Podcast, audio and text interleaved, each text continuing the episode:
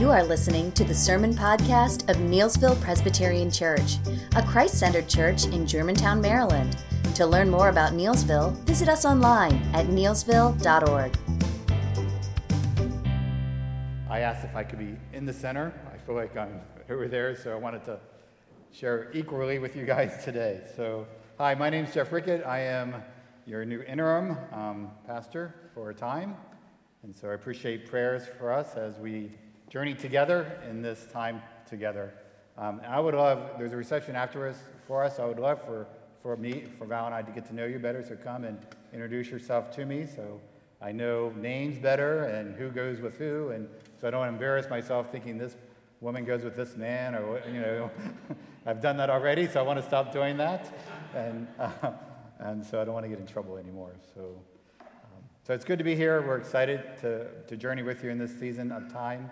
Uh, I'm going to continue my series in 1 John, uh, and the title of this series is called Fellowship with God and Fellowship with One Another. The centerpiece is love. I had Andy uh, come up with this creative graphic, and he didn't know that I was the centerpiece part of love, and he, he developed that heart, and I like that heart. It Shows the complexity of our inner hearts and how this is fleshed out in our faith relationship with Christ. But again, we are starting this journey in 1 John. We're going to continue the journey in 1 John. Um, in the past, we have looked at the radical love of God ultimately seen, seen in Jesus and his work. Uh, we were reminded by John if we believe in Jesus and his work, then we are forgiven, cleansed, accepted, uh, declared right before him, and now we're able not to sin. We know, as Steve said, we still have that sinful nature that raises its ugly head, but because of Christ and his work, and as we believe in his work and put our faith there, we now are able not to sin. Praise God. Uh, Jesus has provided all that we need to live as children of God. John reminds us to, to be his followers. John also in this text is adamant about this because there are folks in the church who were sharing and teaching destructive uh, things, and their lives were not reflecting uh, the message of Jesus at all. John is also adamant in this, pas- in this passage, in this letter, that believers not let sin rule the day, but to live a life that honors God. Now let's remember, Apostle John is an older pastor close to death, and here in his passage, John is their pastor, their loving fa- pastor, their father of the faith, who encourages them and ensures them, the church, on how to know that they know God.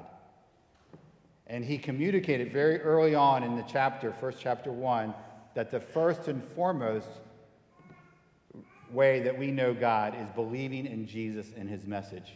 For he knew that that will make a difference then in how we live out our life. See, right belief about Jesus matters.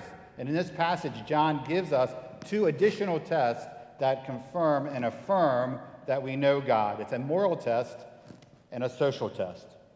So, how do we know that we are followers of Jesus? This passage will help us discover that. So, turn your attention to 1 John chapter 2, beginning at verse 3 through verse 11. This is the word of the Lord. By this we know that we have come to know him if we keep his commandments. Whoever says, I know him, but does not keep his commandments, is a liar, and the truth is not in him. But whoever keeps his word, in him, truly, the love of God is perfected. By this we may know that we are in him. Whoever says he abides in him ought to walk in the same way in which he walked. Beloved, I'm writing you no new commandment, but an old commandment that you had from the beginning. The old commandment is the word that you have heard.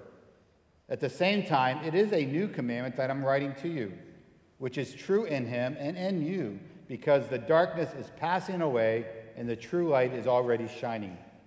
Whoever says he is in the light and hates his brother is still in darkness. Whoever loves his brother abides in the light, and in him there is no cause for stumbling. But whoever hates his brother is in the darkness and walks in the darkness. It does not know where he is going because the darkness has blinded his eyes.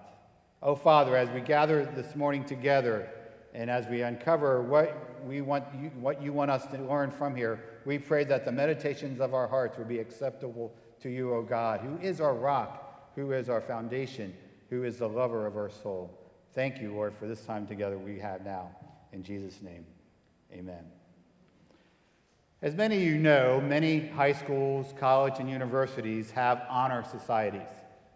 It usually works in this way you're invited to an honor society if you have consistently earned high grades on your subject matter or in your major or in your overall classes. So, to be a member of an honor society, it acknowledges that you have worked hard, that you have excelled in academics, that you diligently studied the subjects, you got to know them, you spent much time and sacrifice understanding the details of your classes. Nick was invited to a prestigious honor society at Harvard University in Cambridge, Massachusetts.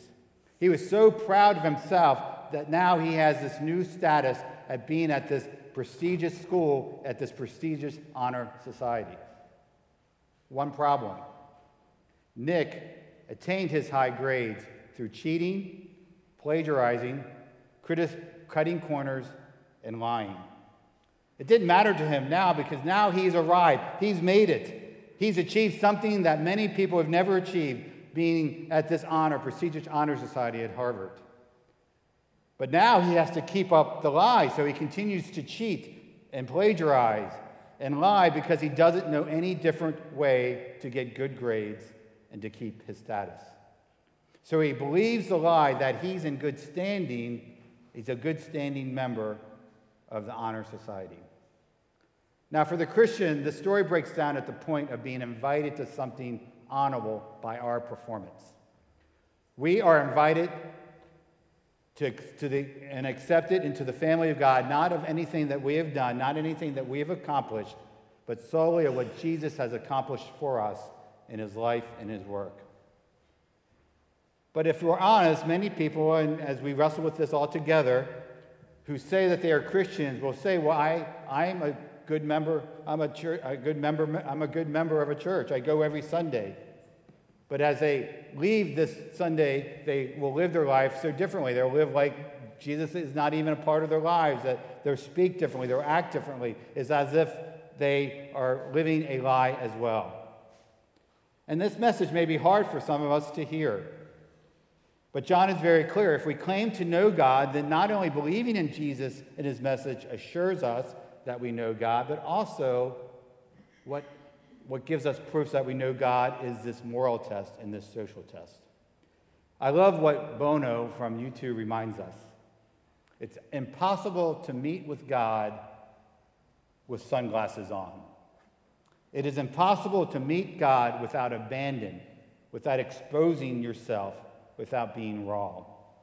So I, my prayer is that as we enter together in this passage, that we would take our sunglasses off by God's grace, and that we would honestly look at this passage and say, okay, where do I need to grow in my relationship with God? What are those things that God needs to change me so that I reflect more of what John is trying to communicate in this passage? So, yeah, we have a belief test, but we also, as I said, we have a moral test and a social test. And again, the Apostle John clearly states we have fellowship with God only through a faith relationship with Jesus Christ. Believing in Jesus in his, in, in, in his message is where we start and is where we end. But as we believe this great truth, that we've been given this great relationship, now God intends to flesh out the, his design for us in these two other tests. So let's first look again at the moral test. Look, look, let's look at verses 3 through 6, and I'll read them again. By this we know that we have come to know him, if we keep his commandments. Whoever says, I know him, but does not keep his commandments, is a liar, and the truth is not in him. But whoever keeps his word is in him truly the love of God is perfected. By this we know that we are in him. Whoever says he abides in him ought to walk in the same way in which he walked.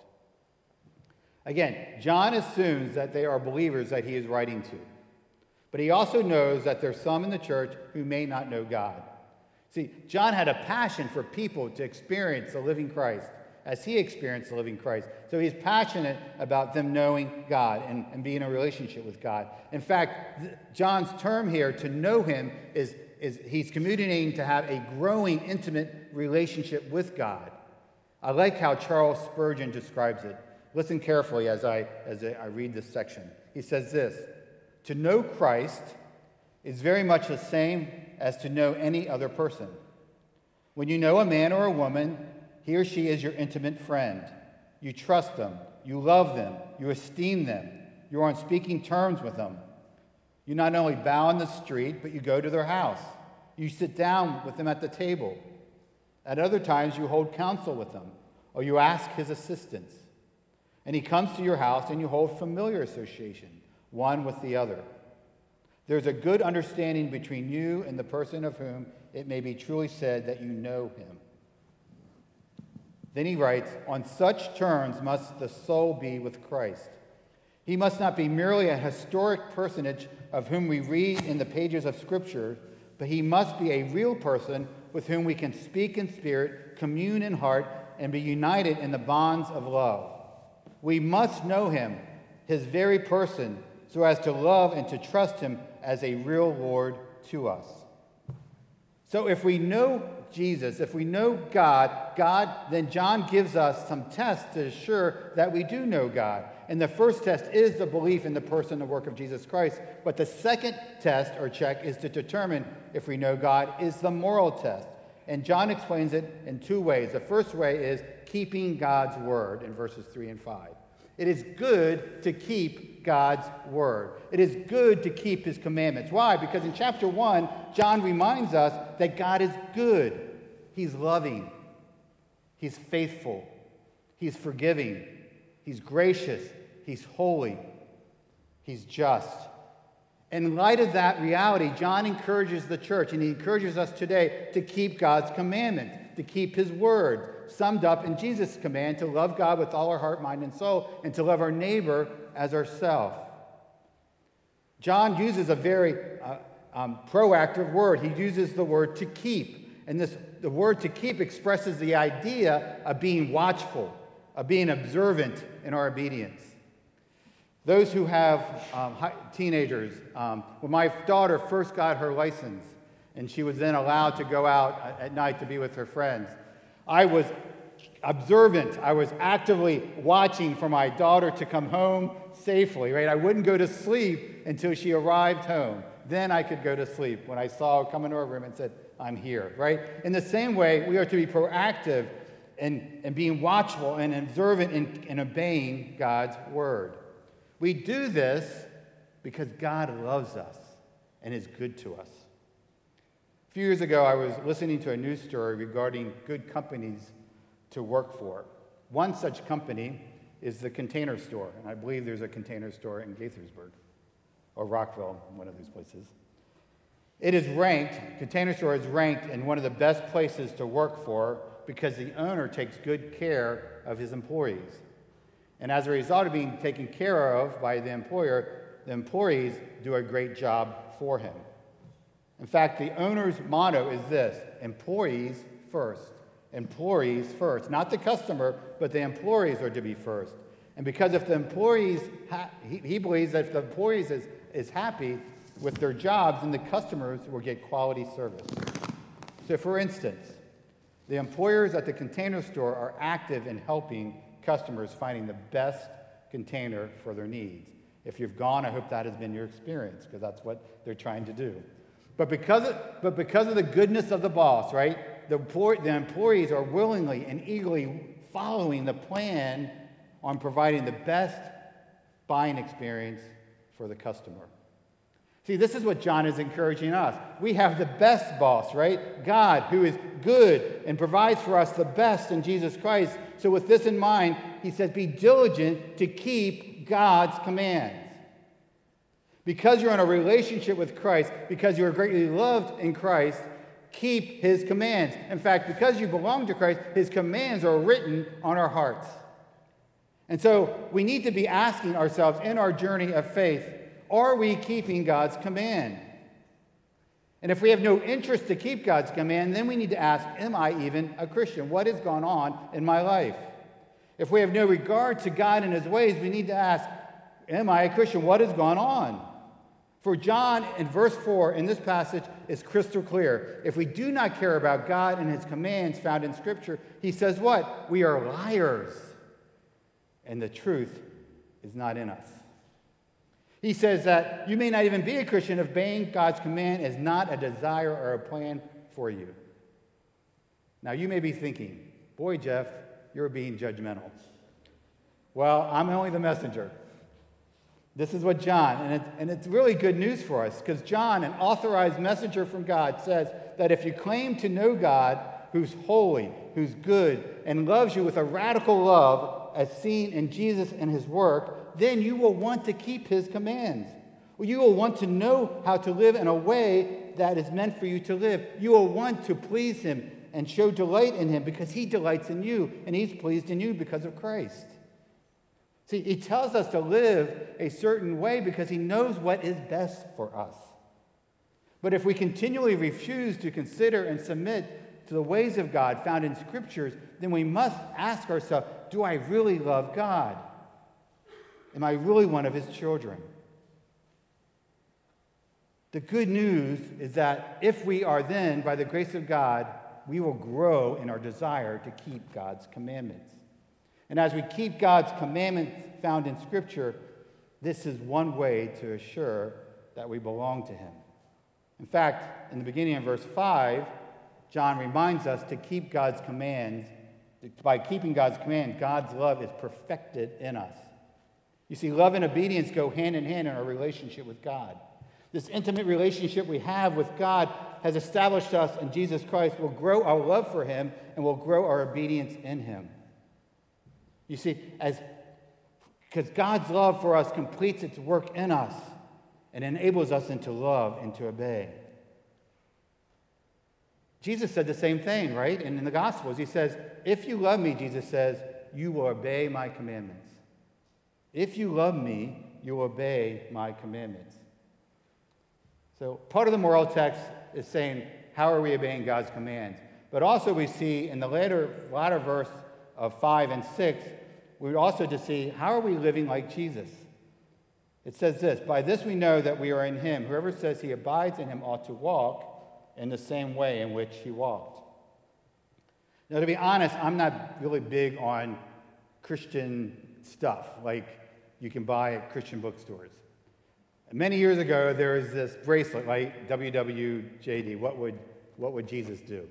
I always thought when it came out, it should have been JD what, yeah, what would Jesus, what did Jesus, what did, what did Jesus do, right?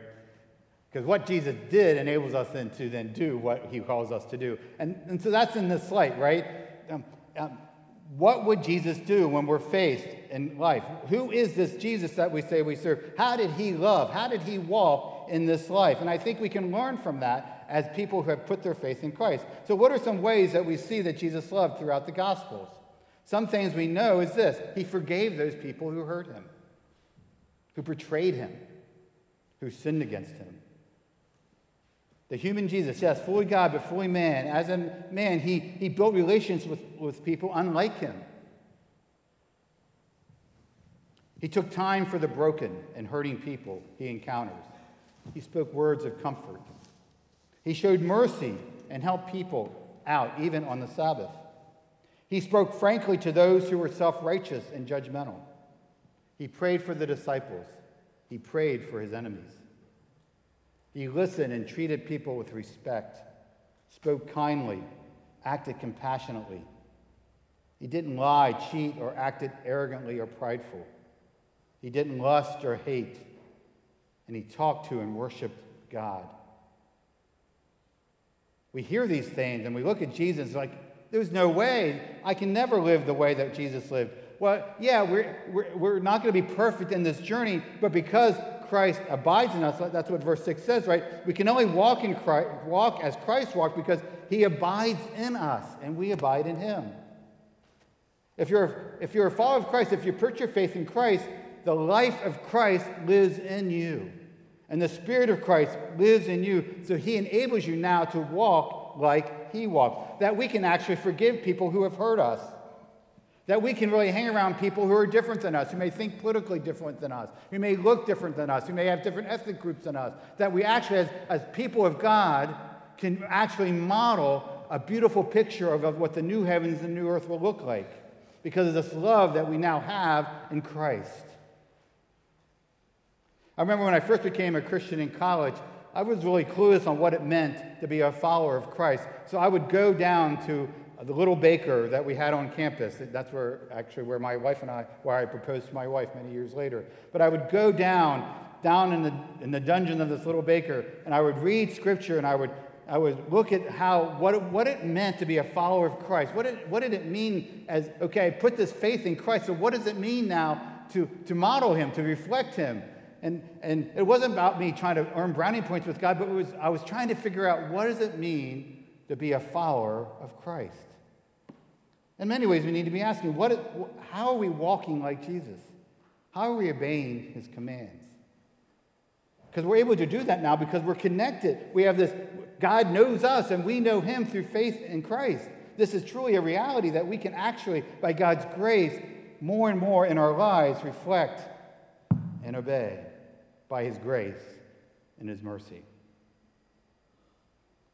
So, questions asked Do I frequently obey God's command found in Scriptures? Where are those areas in my life that I'm struggling with? Where are those areas in my life that I need to be more faithful by God's grace to live? Where do I need to forgive? Where do I need not to hold things against others? Where do I need to enter into a, a friendship with someone who's different than me? Where do I need to pray for my enemies? There is also a social test that John gives us as well. Look at verses 7 through 11. It says, Beloved, I am writing you no new commandment, but an old commandment that you had from the beginning. The old commandment is the word that you have heard, and at the same time is a new commandment that I'm writing to you, which is true in him and in you. Because the darkness is passing away, the true light is already shining. Whoever says he is the light and hates his brother is still in darkness. Whoever loves his brother and abides in the light, and in him there is no cause for stumbling. But whoever hates his brother is in the darkness and walks in the darkness and does not know where he is going because the darkness has blinded his eyes. I love the scriptures, but sometimes they can be confusing to how best to understand. And in this passage, John is saying something that seems to contradict itself. Is the commandment new or is it old? In one sentence, John says that it is not new. Then in the next sentence, he says that it is new. Um, the commandment John refers to is Jesus' command to love God and to love others. So, how, how is this either new or old? Or it's old because it, it, it, it dates to the dawn of time, right? Throughout the Old and New Testament, we see the importance of loving God and loving others. Believers had this command from the get go. Even Jesus intensified, intensified that in his own ministry. Brotherly love, family love, was part of our original message. So John did not invent or create a new command, so you have heard it before. But it's new in this way it's new because it is continually reapplied in new acts of love. It may be new to them since they are new believers, but it's new because Jesus Christ gave it a richer, deeper meaning. It means that we are now, we can now participate in loving like Jesus. We can now love in the same manner that Jesus loved, with self sacrifice, even unto death. We can love anyone who needs our compassion and help, irrespective of race, ethnic group, class, age, and privilege. We can here in this church love one another, even though we maybe have different views on what the future should look like at the church. We can love one another even though we might have voted differently in our votes. We can love one another because God's love loves within us, and we can exercise patience and kindness and, and understanding with one another as we grow together as a body of Christ. So, John is saying if we claim to know God, then we will find ways to radically love others, especially those in the church. And John gives us some stark contrasts love, hate, light, darkness. And if I would ask you, if we had this open forum, and I would ask you to give me some words that would correlate to love and words that could correlate to hate, what would you say? What would you say about love, where it's unconditional, right? It's selfless, it's sacrificial, it's unmerited, it's loyal, it's kind, it's even undeserved. Yesterday, I married a, a, a couple in Annapolis, and one of the things before I said the vows, I'm saying that, you know, we just read 1 Corinthians 13, this, the love chapter, right? It gives us what love looks like, God's love for us. And I said, you know, in your vows, you're not, you're, you're not, your love for them is not, it's all what you're committing to you. You're not loving them because they do this, do that, or think this way or do that way. You're, you're 100% committed and responsible to loving them regardless of what the other person does in the marriage. That's what love is. It's unmerited, it's, it's, it's unself, it's, it's sacrificial. But if I say hate, other words come to mind, right? Conditional, selfish, harmful, destructive, jealous, vengeful, angry, indifferent, ignorant. See, the verb hate may seem too strong, but for John, the Apostle John, as he's speaking as a father of the faith, as one who cares deeply for this congregation, he says, failure to show love for others in the Christian community is a very, very serious matter. And that, that why, that's why he adds darkness to hate. To be in the darkness almost certainly signifies the status of someone who is not, does not know God. So if you are consistently hate others, especially those who are Christian, John is saying, then you may need to ask yourself, Am I a follower of Jesus? And when he includes light to those who love, he assures those who attempt to radically love that God is growing in them, that his light is growing in them and making progress in them. In fact, if you're loving one believer, that will prevent you and the other person from stumbling. It will prevent that person from leaving the community of faith. In fact, it will help that person to know God better themselves. Or in the opposite, a person who walks in darkness can't see where he's going and most likely will stumble and make others stumble as well.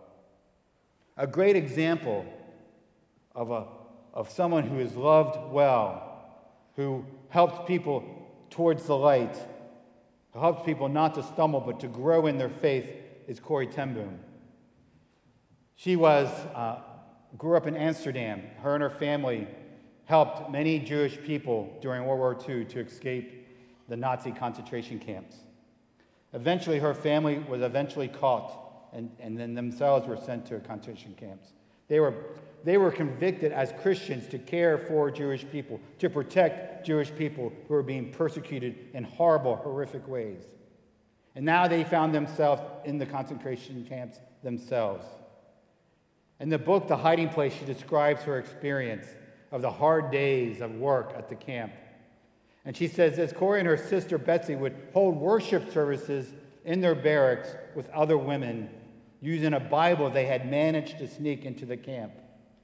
Corrie writes this At first, Betsy, at first, Betsy and I, that's her sister, I called these meetings together with great timidity.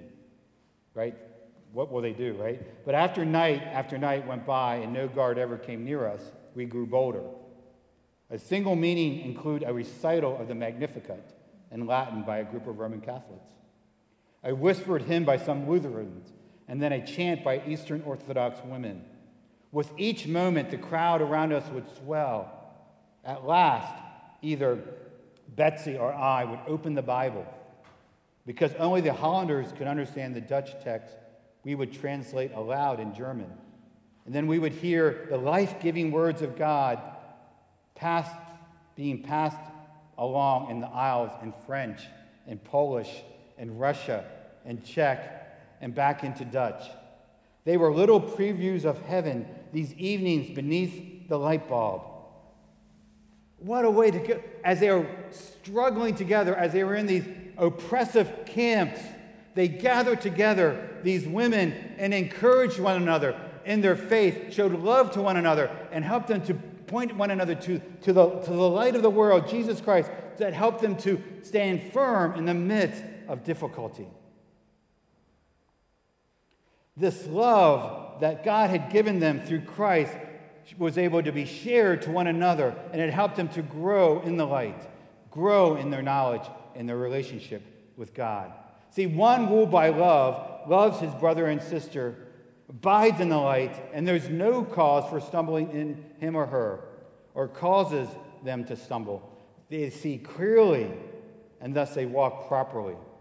But one who's ruled by hate, hates his brother and sister, abides in darkness, is blinded, and does not know where he is going or she is going. His sin, her sin, blinds him or her to the truth, and they walk sinfully. So, as we check to see if we know God, the genuineness of our faith is seen not only in our love for God, but our love for one another, especially those within the church. God desires us to love others as Christ loves them. Jesus himself said, The, the world will know my love, how we love one another. So, as we grow together, as we journey together in this transition, let us learn to love one another. Let us learn to depend and get to know God, who is the provider of that love, who enables us and to love one another in our differences, in our concerns, in our questions. You see, it is the love of Scripture that sees straight, thinks clearly, and makes us balanced in our outlook, in our judgments, in our conduct. Love respects, love honors, love looks at the needs of others. Love is selfish, it's not selfish, but it's patient. We are actively listening to those who may hold different views. See, hate is the exact opposite. Let me end with this story. A few years after Corrie ten was released from the concentration camps, Corrie ten had an encounter with a former Nazi officer. Hear her, listen, hear her struggle to love, because all of us would struggle to love in this way as well. But more importantly, hear what enabled her and motivated her to love. Listen in this powerful, powerful experience of God's grace. It was at a church service in Munich that I saw him, a former SS man who had stood guard at the shower room door in the processing center at Ravensbrück. He was the first of our actual jailers that I had seen that time, from that time. And suddenly it was all there the, the room of mocking men, the heaps of clothing, and her sister's pain blanched face. He came up to me as the church was emptying, beaming and bowing. How grateful I am for your message, Fräulein, he said. To think that, as you say, he has washed my sins away. His hand was thrust out to shake mine. And I, who had preached so often to the people the need to forgive, kept my hand at my side. Even as the angry, angry, vengeful thoughts boiled through me, I saw the sin of them. Jesus Christ had died for this man was I going to ask for more? Lord Jesus, notice she prays, right? Lord Jesus, I prayed, forgive me, help me to forgive him. I tried to smile. I, I struggled to raise my hand, but I could not. I felt nothing, not the slightest spark of warmth or charity. So again, I breathed a silent prayer Jesus, I prayed, I cannot forgive him. Give me your forgiveness. Hear that? I cannot forgive him. Lord, give me your forgiveness. As I took his hand, the most credible thing happened. From my shoulder along my arm through my hand, a current seemed to pass from me to him. While into my heart sprang a love for this stranger that almost overwhelmed me. So I discovered that it, it, it is not our forgiveness any more than our goodness that the world hearing, healing hinges. Let me read that again. And so I discovered that it was not our own forgiveness any more than our own goodness that the world's healing hinges, but on His. When He, Jesus, tells us to love our enemies, He gives, He gives, along with the command, the love itself. Friends, if we're going to love one another, if we're to obey his commands, remember it is he who provides us to love to do it. It is his grace that is sufficient, that enables us to love one another who may be difficult to love. It is he who provides us all the strength and mercy and grace. He is truly sufficient to help us in our time of need. Friends, because of Christ's work for you, you are loved, accepted, forgiven, delighted in. He has forgiven you, and because He's forgiven you, He's given you the, for, the power of His own forgiving us, enables us then to forgive and to love and to care for what He cares about. May that be so in my life. May that be so in your life. May that be so corporately for this church. May the community in the world see that we have a love that's like no other because a love that's founded in the person and work of Christ. Let's pray.